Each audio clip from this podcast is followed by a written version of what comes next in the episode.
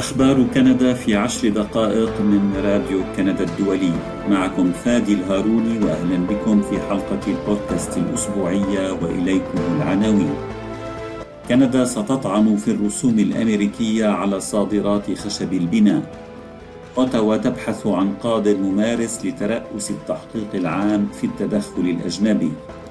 وسقف لعدد الطلاب الأجانب مقلق لهم وللجامعات. التفاصيل من راديو كندا الدولي.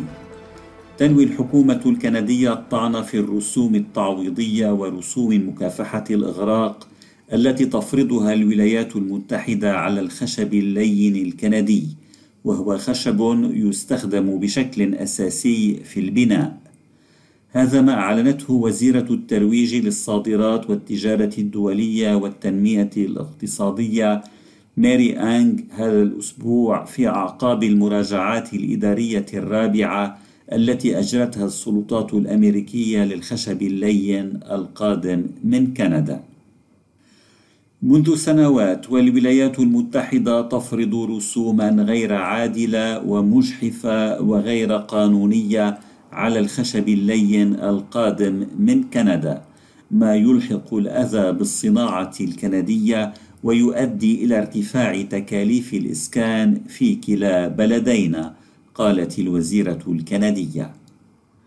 وأضافت أنج أن كندا قدمت اختارات نوايا لبدء مراجعة قضائية للقرار الأمريكي الأخير الذي يبقي على هذه الرسوم غير المبررة على منتجاتنا من الخشب اللين حسب قولها وتخضع الرسوم الأمريكية الحالية الصادرات الكندية من الخشب اللين إلى معدل رسوم مجمعة نسبته 8%. لا تزال كندا مستعدة وميالة لمناقشة حل متفاوض عليه للنزاع يوفر الاستقرار والقدرة على التنبؤ اللذين يحتاج إليهما القطاع لضمان استمرار نموه ونجاحه أضافت الوزيرة الكندية.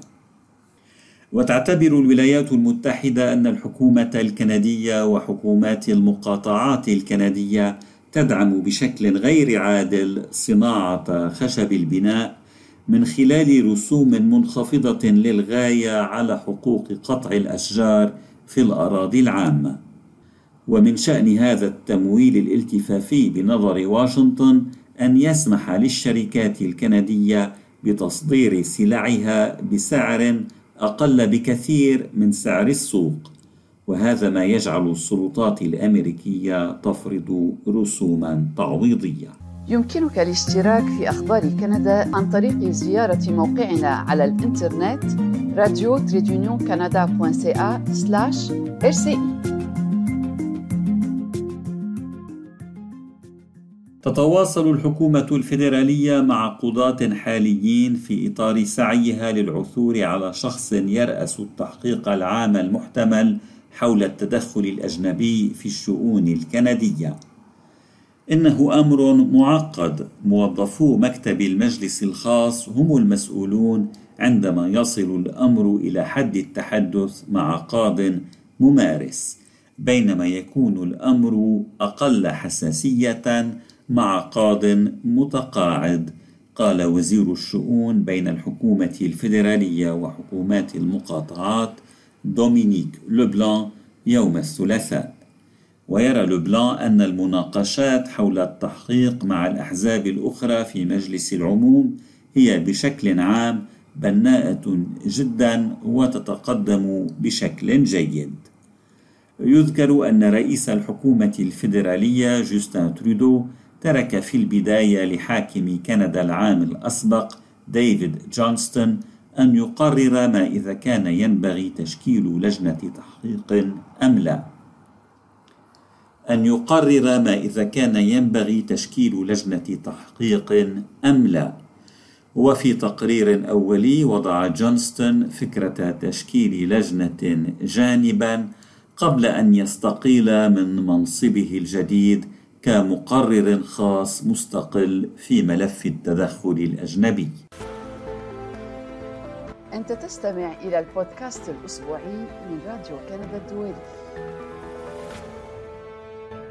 إمكانية الحد من عدد الطلاب الدوليين المسموح لهم بالقدوم إلى كندا بهدف الحد من أزمة السكن تقلق طلابا وممثلي جامعات في كندا. هذا أحد الخيارات التي نأخذها بالاعتبار قال وزير الإسكان والبنى التحتية والمجتمعات المحلية في الحكومة الفيدرالية شون فريزر يوم الاثنين. ويشارك فريزر في هذه الفكرة زميله وزير الهجرة واللاجئين والمواطنة مارك ميلر. والعام الماضي استقبلت كندا أكثر من 800 ألف طالب أجنبي وفقا لبيانات حكومية. ومن بين هؤلاء ديام فان التي تخرجت هذه السنة من جامعة دالهاوزي في هاليفاكس عاصمة نوفاسكوشا. تقول فام إنها تشك في إمكانية أن تحل هذه الفكرة مشكلة النقص في المساكن فوفقا لها سيكون من الأفضل زيادة عدد المساكن بدلا من تخفيض عدد الطلاب الأجانب. ومن جهتها تعتقد دريتي وهي طالبة هندية في الجامعة نفسها أن الاقتصاد الكندي يعتمد على المهاجرين في أدائه وأن وضع سقف لعدد الطلاب الأجانب من شأنه أن يضر به. وفي جامعة كيب بريتون في مدينة سيدني في شرق نوفا سكوشا يأتي أكثر من نصف الطلاب من الخارج. وهؤلاء الطلاب الذين يقيمون في معظمهم خارج الحرم الجامعي أتاحوا تقويم الأوضاع المالية للجامعة حسب البروفيسور إريك تيريو وهو أستاذ مشارك في علم النفس في جامعة كيب بريتون. لكن على حد قوله في هذه المدينة الصغيرة يتم نقل الناس الذين هم أساسا على الهامش. أشخاص كانوا أساسا يواجهون صعوبة في العثور على سكن بأسعار معقولة يتم استبعادهم لاستقبال الطلاب. ويعتقد تيريو أن تحديد سقف لعدد الطلاب الأجانب يمكن أن يشكل حلا إذا تم تطبيقه على أساس كل حالة على حدة ومن قبل الجامعات نفسها. يجب على الجامعة أن تضع خطة وتقول علينا خفض الوتيرة. هذا أمر لا يحتمل ولا يحترم المجتمع المحلي. يقول البروفيسور تيريو. ينقص شبكة التعليم في كيبيك حاليا نحو ثمانية آلاف وستمائة مدرس حسب آخر الأرقام التي كشف عنها يوم الأربعاء وزير التربية في المقاطعة برنار درانفيل. ومن بين هؤلاء نحو 1860 مدرسا بدوام كامل. إنه تحد كبير ولا حل سحريا له قال وزير التربية الكيبيكي.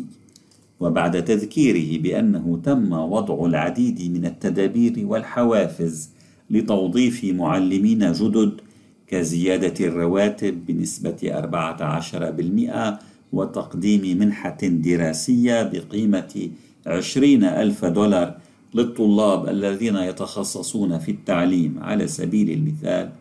بعد تذكيره بذلك وجه الوزير درافيل نداء إلى الأشخاص الحاصلين على شهادة بكالوريوس في الرياضيات أو الكيمياء أو الجغرافيا أو الفرنسية أو التاريخ أو غيرها من التخصصات ذات الصلة كي يجربوا مهنة التعليم. ومن يجد رغبة في التعليم يمكنه أن يتسجل في برنامج مكون من ثلاثين ساعة معتمدة والحصول على شهادة في التعليم أضاف وزير التربية الكيبيكي. حلقة البودكاست لهذا الأسبوع انتهت. شكرا لإصغائكم.